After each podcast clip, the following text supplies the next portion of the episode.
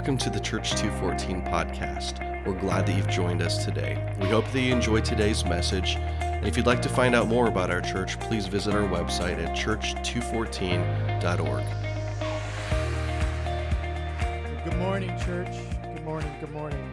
Hey, I don't know about you, but if those lyrics seem especially powerful and impactful to you, it's because they come straight from Scripture.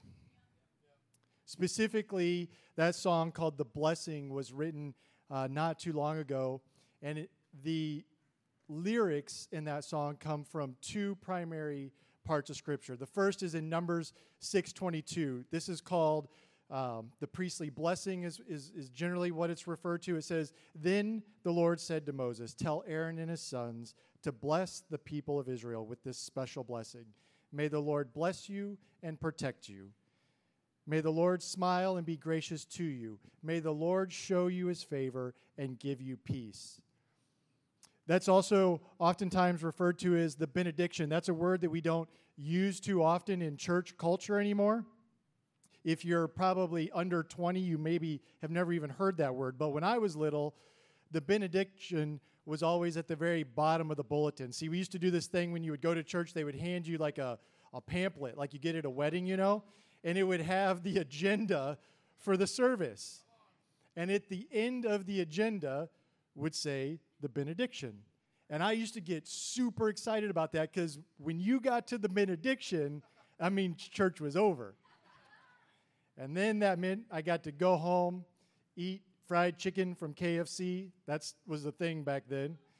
Eat my Nana's favorite or famous uh, macaroni and cheese and, and rolls with a, way too much butter on them. But a benediction is simply a bestowing of a blessing. A bestowing of a blessing. And in ancient times, the Israelite priests would bestow this blessing on the people of Israel twice a day first in the morning and then at the end of the day. And they would recite this over the people of Israel. And in our family, we incorporate this into our prayers with our kids multiple times a week, bestowing this blessing upon them. But then the second part of Scripture, or the second part of the song comes from Scripture, Exodus chapter 20. And it's really specifically 2 through 6, but I'm going to read, I'm going to start at verse 1. It says, Then God gave the people all these instructions. He says, I am the Lord your God, who rescued you from the land of Egypt. We just sang that. The place of your slavery. You must not have any other God but me. And here comes a warning. You must not make for yourself an idol of any kind or an image of anything in the heavens or the earth or the sea. You must not bow down and worship them, for I, the Lord your God, am a jealous God, who will not tolerate your affection for any other gods. And this is the so- sobering part. I lay the sins of the parents upon their children. The entire family is affected, even children in the third and fourth generations of those who reject me. You see, in Exodus, and this is going to be our theme today, there's a reminder, there's a warning, and a promise. That was the warning, but here's the promise. And this is what God says. He says, But, when God says but, pay attention, but I lavish unfailing love on a thousand generations to those who love me and obey my commands. For the math whizzes in the room, how many is a thousand generations? 30,000 years. 30,000 years. Church, I believe that this song was made for precisely a time as this. I believe it was no coincidence that this song was released just a couple weeks before COVID hit this country. And I believe that God knew, God knew that we needed a new song rooted in his eternal blessings that we find in his word. A song for churches to sing, to remember what he's doing during all of this chaos. So today, we're going to talk about fear. So we should probably pray first. Father, you are the one true God. You are the faithful one who always keeps your promises. The one who tore apart the sea, who led us through the desert. May we cling to your promises and reject your fears, Lord. Thank you for sending your son Jesus that we might have a relationship with you only through him and through his death and resurrection. And we love you. In your name we pray. Amen. Well, last week, my good friend Phil kicked us off in a new series called These Those Were the Days. And if you missed it, I would highly encourage you to go back and read and listen to everything that he shared. But he reminded us that there is no retirement in the kingdom of God. There is no over the hill. Our impact in the kingdom does not diminish over time. That we must keep our eyes forward that if we're looking back, wishing for the old times, we're going to miss what God is doing right now. I don't know if Phil stole this or not. If he didn't, and he came up with it, I, it was so impactful. I wrote it down in the in the opening uh, pages of my Bible. Phil said, and this is so good: the spirit that you carry into a situation determines the lens you use for interpretation. I want to read it again because this is so good. The spirit you carry into a situation determines the lens with which you use for interpretation. When I was young, my father would tell me all the time your attitude impacts everything.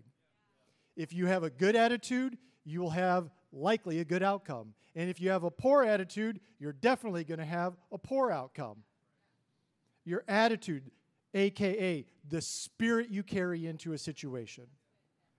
So, quickly, before we jump into the text for today, for those that don't know, and if you've been coming for a while, you probably do. If you're new to Church 214, you might not understand that we don't have a single pastor or even just a couple, we have 14. And we share the responsibility and the uh, opportunity to bring God's word. And as Phil shared last week, he was supposed to wrap up the series a three part series, and he was going to speak last next week. But through a series of events, Phil had to move to the beginning of the series. And again, it's no coincidence. God knew what needed to happen. You see, what Phil spoke on last week dovetails with what I'm going to share today so closely. In fact, I had to go back and like scratch out 30% of my message because it would have been totally redundant.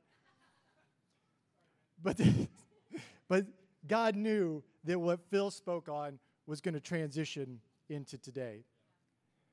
God works in crazy ways like that in this church. And I know that if you've been coming here for any period of time, you know that. I lead a team of people in my job.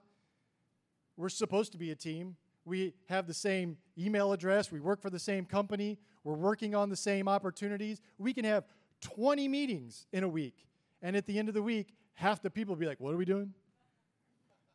The teaching team, on the other hand, and Heather's going to probably bop me upside the head for this, so forgive me, Heather. I would classify the teaching team probably puts in a, a moderate amount of planning. We pray and think and talk and discuss about what God is doing in our lives. We bring that to the teaching team meeting. We meet for a couple hours. We schedule out the quarter in advance but God brings all the details together. And that's the difference between when God's in the details and when God's not in the details. So we're going to pick back up in Exodus. So if you have your, your Bibles with you, go ahead and find Exodus. And we're going to spend quite a bit of time here today. The book of Exodus. If you've been in church for really any period of time, you've probably heard any number of messages preached from Exodus. There's a reason for that. The reason is is because the book of Exodus is a timeless account, a timeless story of God's faithfulness, his miracles, and his provision for his people. It's also a warning. It's also a warning to people hey, if you deviate from God's plan, this is what you can expect. You should have no other God than me. Exodus chapter 20. No other God for me. We're talking about fear today. This isn't mine. I'll give credit where credit's due. A good friend of mine came up with this. One day he does we're not he doesn't know we're friends. One day I'll tell him, "Hey, you're my friend." Do you know what fear is? Fear is faith in the wrong God. Fear is faith in the wrong God. Fear is a liar. Fear is our enemy. Fear is Satan's attempt to cover our eyes to the goodness of God. Is it not incredible that fear has an unbelievable impact over what I call spiritual amnesia? Spiritual amnesia, you know what that is? Spiritual amnesia is when God has been faithful time and time and time again in your family, in your life, in the life of your children and friends, and yet fear comes on and you're like, I forget all that. I forget all that. That's what the Israelites were doing in Egypt. Fear is a no good, filthy, deceptive tool used by the author of lies, our enemy, Satan. Don't we know that if you had a friend that lied to you as much as fear does, it would not be your friend? Right? I mean, think about it. It's kind of silly to think about, but think about it. If you have a good friend and they lie to you one time, you're like, hey, let's not do that again. I forgive you, grace and mercy, but hey, let's be real. Let's have an open conversation about what lying does to relationship. But fear, on the other hand, lies every time. It's incapable of telling you the truth. And if we have fear in our lives and we're listening to it, we've invited it into our homes. We've invited it into our relationships. We've invited it into our dreams. And every time, fear is going to lie to you. It's going to whisper to you and tell you how that can't be done or how that's not going to happen. And we believe it. Regardless of the faithfulness of God leading up to that point, we're like, yeah, you're, you're probably right. That probably won't happen. Fear is a burden. Fear is a burden. I want to give you this picture. Fear is like a yoke put around your neck. Phil preached last week. I love this. He was talking about keeping your eyes forward in what God is doing in our lives. Fear was a yoke around your neck so heavy that you can't lift your neck to see where God is going. We have to keep our eyes forward. We have to be in tune with what God is doing. I love this quote from Winston Churchill. Winston Churchill later in his life said, When I look back at all the worries in my life, all the fears, I am reminded of an old man who said on his deathbed, deathbed, I had a lot of trouble in life, most of which never happened. Fear will cause you to forget everything God has done in your life. And so it is, Exodus is a story about fear it's a story about the faithfulness of God, how fear impacted the people of Israel, and the consequences of them putting their faith in the wrong God. So, what do we find? Again, if you've been in church for any period of time, you know the story of Exodus. Moses leaves Egypt. God finds him in the desert and says, Hey, Moses, you got to go back and free my people. This is so good as I was preparing this this week. This really stood out to me. God tells Moses, For I have heard the cries of my people. For I've heard the cries of my people. I don't know about you, but there's been a number of times in my life where I've prayed for an outcome. And I've prayed again, and I've prayed again, and I've prayed again, sometimes for weeks, months, even years. There's probably some of you sitting here today that have been praying for decades for breakthrough in a particular situation. And I know for me, in my life, there comes a point where prayers become indiscernible from cries. Your prayers become so straught with emotion that you just can't do anything but cry. And that's what God's saying. He said, I have heard the cries of my people. The people of Israel had been in slavery for over 400 years. Don't you know that their prayers had turned into cries? But what does Scripture tell us? It says in 1 John 5:14, this is the confidence that we have in approaching God, that if we ask anything according to his will, he will hear our prayers. Keep praying, even if it just sounds like cries. So Moses agrees to go back. I don't know if he really had a choice, but we'll give him the benefit of the doubt. Moses agrees to go back and he approaches Pharaoh. We know the story. Hey, Pharaoh, let my people go. And Pharaoh's like, We're good, bro. We're good. Go on and get. And Moses is like, No, no. I come with authority that you must let my people go. And again, Pharaoh says no. And so God proceeds to re- rain down 10 supernatural plagues. Don't you know we're living with one plague right now? God rains down 10 plagues, 10 supernatural signs, not only to the people of Israel, but definitely to the people of Egypt. A plague of blood, a plague of frogs, a plague of gnats, a plague of flies, livestock, boils, hail, locusts. Can you imagine? A plague of darkness. And finally, a plague of the death of the firstborn of those of Egypt. Can you imagine? Two things can you imagine. First, can you imagine the faith building exercise for the people of Israel as they watch the God that they've been praying to for hundreds of years deliver blow after blow after blow, not in some coincidental, well, that, that could have been God supernatural plagues raining down from heaven on the people of Egypt. Can you imagine the faith building that would be going on for the people of Israel? I can only imagine Moses was like, Hey, Pharaoh, I want you to meet my God. My God, Jehovah Jireh, the God who will provide. Jehovah Nisi, the Lord our banner. I made this one up, but Jehovah John Wick, I'm going to open a can on you people.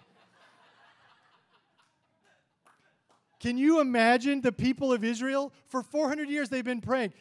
Finally, when God's showing up and just raining down total chaos, they're probably like, Yes, yes. Our God is faithful. Our God is faithful. 400 years in slavery. Don't you know sometimes it takes God a long time to do something instantly, you guys? Finally, Pharaoh says, Go on and get. And the people of Israel leave. Can you imagine the stories as they're leaving Egypt? Dude, did you see that? Did you see that? I was there. Did you see that? The faith building that would have been going on. And that's the thing. God doesn't stop there in Exodus. It says that he leads his people out of Egypt by a pillar of cloud by day and a pillar of fire by night. He guided them during the day with a pillar of fire of cloud, a pillar of cloud, and provided light at night with a pillar of fire. This allowed them to travel by day or night. And the Lord did not remove the pillar of cloud or fire from its place in front of the people like Phil spoke about last week, in front of the people. Where are our eyes focused? Are we moving forward? If we're looking backwards, we're missing what God is doing. And yet, after all of this, God continues to do supernatural things 10 plagues, clouds of pillar and fire, manna and quail from heaven, water out of rocks. And the Israelites start complaining. God, what have you done for us today? It's like my sales manager. What have you done for me today? God, we would have been happier in Egypt as slaves instead of out here with all this freedom that we don't know what to do with. They say it would have been better to be slaves. Frederick Douglass disagrees. He says, Is it not better to die a free man than to live as a slave? According to the Israelites, and I would venture to say quite a few Americans, no. Moses reminds the people in chapter, excuse me, book 14, chapter 14. Don't be afraid. Just stand still and watch the Lord rescue you today, just like He did all the other times, people. Every time God has shown up, stand still. The Lord Himself will fight for you.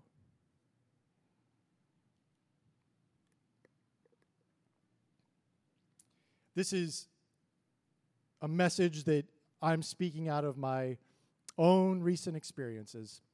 For those that know me and are close to me, you know that for two years, literally, probably this week, I've been working on an opportunity, we'll call it a deal, in my life.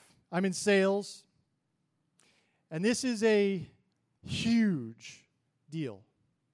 It's the type of deal that people like myself get into sales to pursue their entire career and may never get an opportunity like it. When it first started out, I was not believing that I was capable of even winning the deal. I can remember having conversations in my head God, why would, why would you even put this on my plate? I'm not experienced enough to win this. I don't deserve something like this. And so, for about nine or 10 months, that was my attitude. That was the lens that I viewed this particular opportunity. And then, about 12 months ago, I had a dream, a prophetic dream. Now, that probably might make some people here feel uncomfortable. Pro- prophetic dreams, what's that about? And you might take issue with that or want to come talk to me or do the chicken you know what thing and send an email to Heather about it. But here's the reality a man with an argument has no power over a man with an experience and I had an experience. You see, I had this dream 12 months ago where in the dream I was brought to a super tall skyscraper. And I rode the elevator up to the very top. And when I got to the top, there was someone there to meet me, and they, they brought me into a lobby, and I waited. And as I was waiting in the lobby, I could hear all this chaos going on in this room next door. I didn't know how big the room was. I just could hear all these voices, very just angry voices shouting at each other in this room. And finally, this person came and said, You know, Mr. Bolt, you can come with me. And so I was kind of like, Well, what's going on? And they open these doors, and there's a sea of people, hundreds and hundreds of people. And they're all bickering and arguing and yelling at each other. And kind of in the middle of this crowd, this was this huge conference room. In the middle of this cr- crowd were three chairs in a line, and then a single chair right in front of it. And as I started to look around and things started to kind of click, I started to realize that many of the faces in this crowd were people I worked with, people on my team, people that I lead, people that are kind of adjacent to the deal that we're working on, people from the customer. And then I started to realize what they were arguing about. They were fighting and bickering about whether or not the deal should be awarded to me. So this person brings me in, they say, Hey, have a seat right here. And as I sit down, like I mentioned, there are three chairs there. In the middle is kind of a slightly larger chair. To the chair to the right was a smaller chair, and kind of same on the other side. And there was an older gentleman, slightly older, uh, in the middle, and then a slightly younger gentleman to his right. No one was in the third chair. And without any sort of announcement or anybody yelling or whistling, everybody in the room just stopped talking instantly. And I looked around, and right at that moment, the man to the right leaned over and whispered something to the man in the middle. I couldn't discern what it was or what he said. It was only a couple words. And then he leaned back, and the man in the middle simply looked right at me and nodded his head, yes, with approval. Now, nobody said anything, but the whole room knew at that moment that it had been decided and that I was going to be awarded this business. I woke up right after that, and don't you know that my perspective changed for the next 12 months? In fact, things got worse in the deal. There were walls prior to that, but more walls and bigger walls. Wall after wall after wall got put up, and I changed. I flipped my perspective. And now, instead of getting downcast and upset, I was like, hey, we'll get through it. The guy I work with closely, he's a believer. I said, hey, Jesus has got this, man. Objectively, there's no reason why we should win this deal. We're going to win it. And this happened for 12 more months. My wife is an incredibly patient person. But towards the end, she was getting to the point like, I can't hear any more about this. It's a roller coaster, it's up and down. I'm like, I hear you, hun. Finally, just a couple months ago, we were told, You're going to get the business. And it was relief, but it was also, I was like, Yeah, I know. But then, don't you know, literally hours before we were supposed to get the PO, the biggest wall yet got thrown up. And I, if I'm being totally candid and transparent with you, after 12 months of believing what God was going to do, after working on this deal for two years, after watching him break down every single freaking wall that could possibly be put up, I fumbled the ball on the one yard line. Mentally, emotionally, and spiritually. I got angry. God, why would you bring me all the way to here and rip this from my hands? What possible purpose could there be? God, I've watched you tear down every single wall that's been put in front of us for two years, but you can't deal with this one.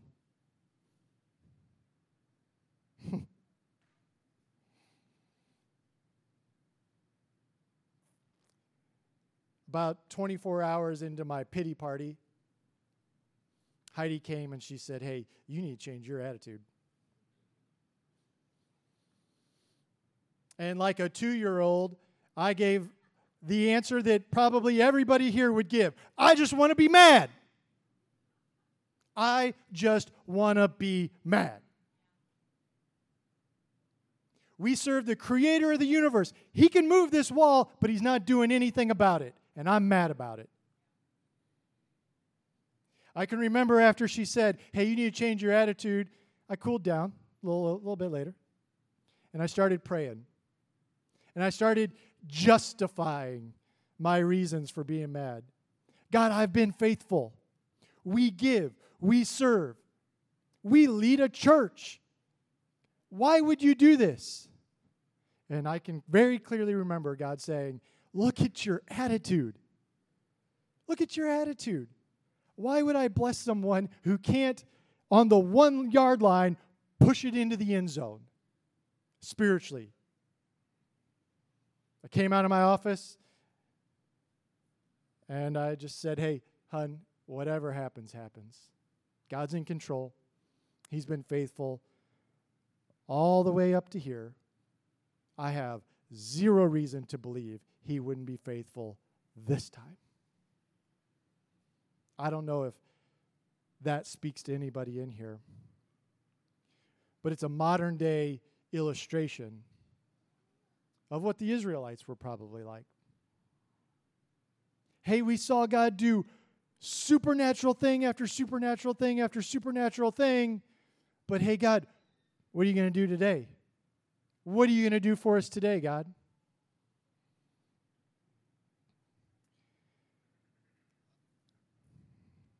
I'm going to wrap up in a few minutes. I want to spend the rest of our time in Matthew chapter 17. Matthew chapter 17. For those that are familiar with the story, Jesus is going up onto the mount for the transfiguration. It's how chapter 17 starts out.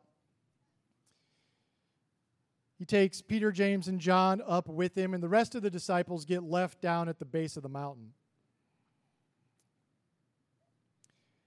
And when they return, there's a crowd that's gathered. And there's a father with a son. And the father has brought the son to see Jesus because it tells us that the, the young son has been afflicted with seizures since a young age. Don't you know that the father was probably overcome with both fear and faith? Satan would certainly lie to his father. Why would you take your son to see that man? He can't do anything about that. Surely you won't take your son out into public for fear that if he has a seizure, both you and him will be ridiculed. But the father trusts his faith instead of his fear. He puts his faith in the right God and not the wrong God. And he approaches Jesus and he says, Jesus, can you heal my son? And Jesus is like, almost like laughs. What do you mean, can I heal your son? Of course, bring him to me. And so the father brings the son over, and Jesus heals the young boy. Fear is a liar.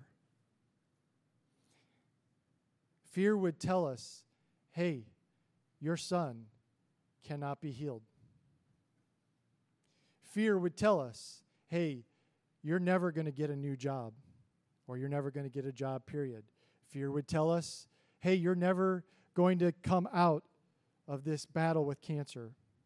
Fear will lie to you every single time.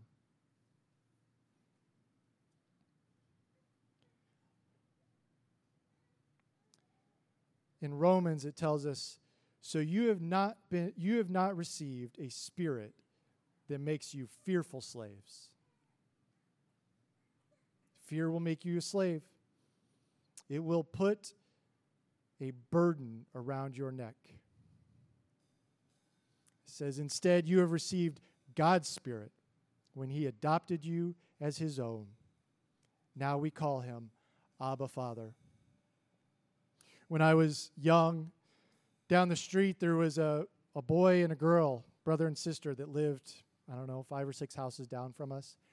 And to be honest with you, they were kind of odd by, I guess, normal standards, whatever that means. But the point is, is that the neighborhood kids would often pick on this boy and girl. And if the father ever saw it, he would come running out of the house to defend his son and his daughter.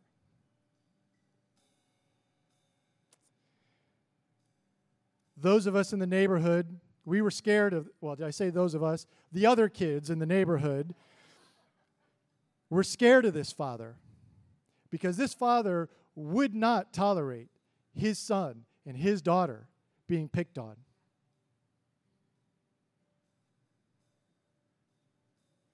And like the Father down the street, our Heavenly Father will not tolerate us being picked on. Do you know that the church is what He's coming back for? Do you, we not think that He will fight for us? So many of us, myself included from time to time, are sitting in the corner, just, oh my God, what, what's going to happen, God? What's going to happen? Do we not know that He is the creator of the universe? All of this is known to Him. He knows what is happening. He's not scared by a virus. He's not scared by death hornets or whatever they are. What was it? Murder hornet. Murder hornets? Are you serious? You get on your news feed today, and every single thing is bad news. And so many of us in the church, I'm talking about the church people, so many of us in the church are sitting around, wringing our hands. What is going to happen, God? The disciples said to Jesus, Why could we not heal that boy? Why could we not heal that boy? You did everything that we were doing, Jesus. Why could you heal him and we couldn't? And this is a famous passage. Many people know this. What does Jesus respond? He says, You do not have enough faith. I tell you the truth. Even if you had the faith as small as a mustard seed, you could say to this mountain, Move, and it would move. Nothing is impossible. Can I be super honest with you? I've read that verse lots of times. I've seen people with the mustard seed necklace. Have you ever seen a mustard seed? Who's seen a mustard seed? It's tiny. It's tiny, tiny, tiny. And objectively, I look at it and I go, I have more faith than that. Surely I have more faith than that. And yet, still, there are times when I've been praying for things to happen, for God to move, and it doesn't happen at least not on my schedule. But can I tell you, the word there, small, it can mean two things, and it does mean two things. It means small in stature, and it also means brief. It also means brief. You might have faith, you might have a lot of faith, but it's brief. You haven't stuck it out. You haven't kept praying. You haven't kept saying, Jesus, when are you going to show up?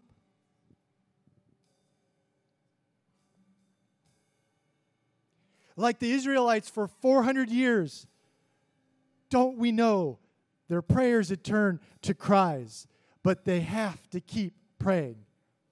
Your belief has to be strong and it must endure.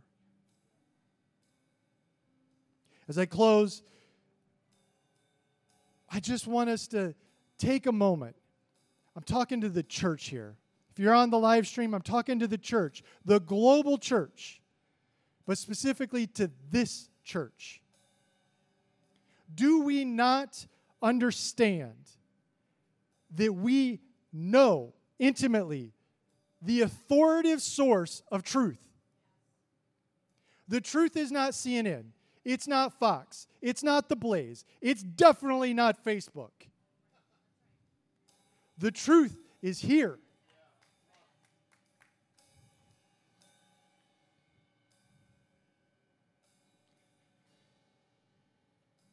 Churches are being criticized for meeting because of a virus. And sometimes there's an argument like, don't you care about the people who might get sick with you meeting? don't we care? What does Scripture tell us? Scripture tells us to lose our life is to gain. If you know Jesus, if your elderly parents know Jesus, if your grandma knows Jesus, if your children know Jesus, what are we scared for? Why are we wringing our hands in fear? Oh God, do you see what's happening down here?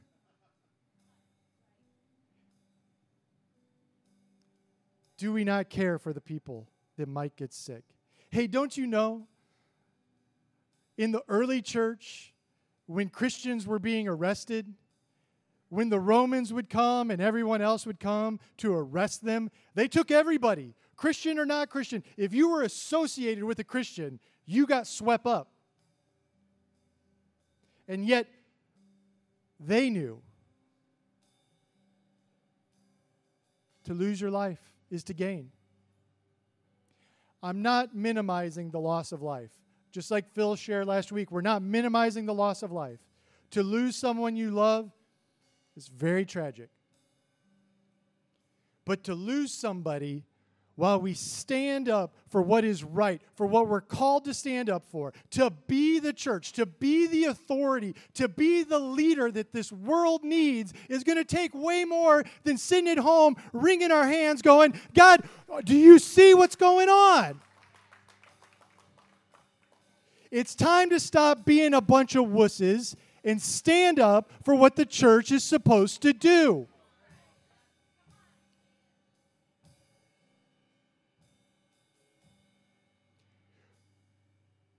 We will not shrink back. This church will not shrink back. We will not be intimidated by man or by spirit. We will do what we are called to do, which is to tell the world about the author of truth, to tell the world about Jesus, to tell the world that they do not have to be fearful and that they too do not have to be a slave.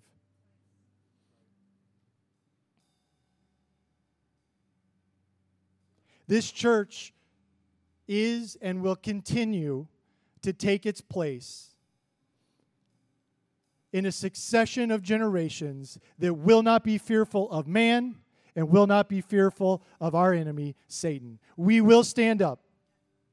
We will speak truth we will share the gospel unabashedly to everybody and anybody we meet. And I encourage you to come along.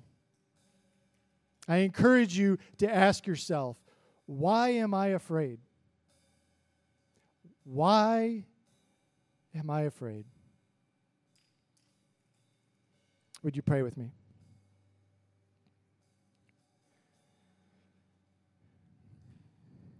Father, you are the author of all things good, of all things true.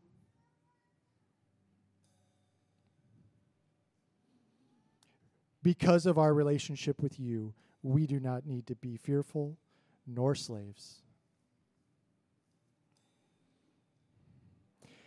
Father, I pray that everyone here, myself on the top of the pile, would never forget your faithfulness.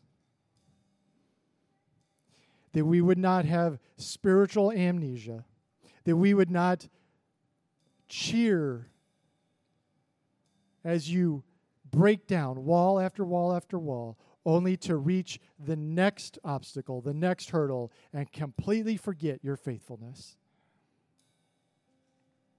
Lord, I pray that you would empower and a body of believers in this church, in churches all over the globe, that we will not be a group that stands back and wrings our hands in fear and in uncertainty, but that we would take our place as leaders, as cultural changers, as a group of people through your anointing, through your blood, that has authority over these things. Jesus, you know what's going on. You see it all. You've seen it all. Our view is so narrow. We have forgotten the plagues and the viruses and the world wars and the depression and everything that has affected your people from the beginning of time, and you have been faithful every time. May we not forget that you will be faithful this time. It says that you will lavish your love on a thousand generations. Today in this room, there are four generations of bolts. For a thousand generations. Lord, I pray for every family here that for generation after generation after generation, for a thousand generations, Lord, that you will lavish your love upon them, Lord, that they will serve you and love you and never turn their back on you, that they will pursue you, keeping their eyes focused on where you are going and what you are doing. Jesus, we love you. We thank you for what you've done for us on the cross. In your name we pray. Amen.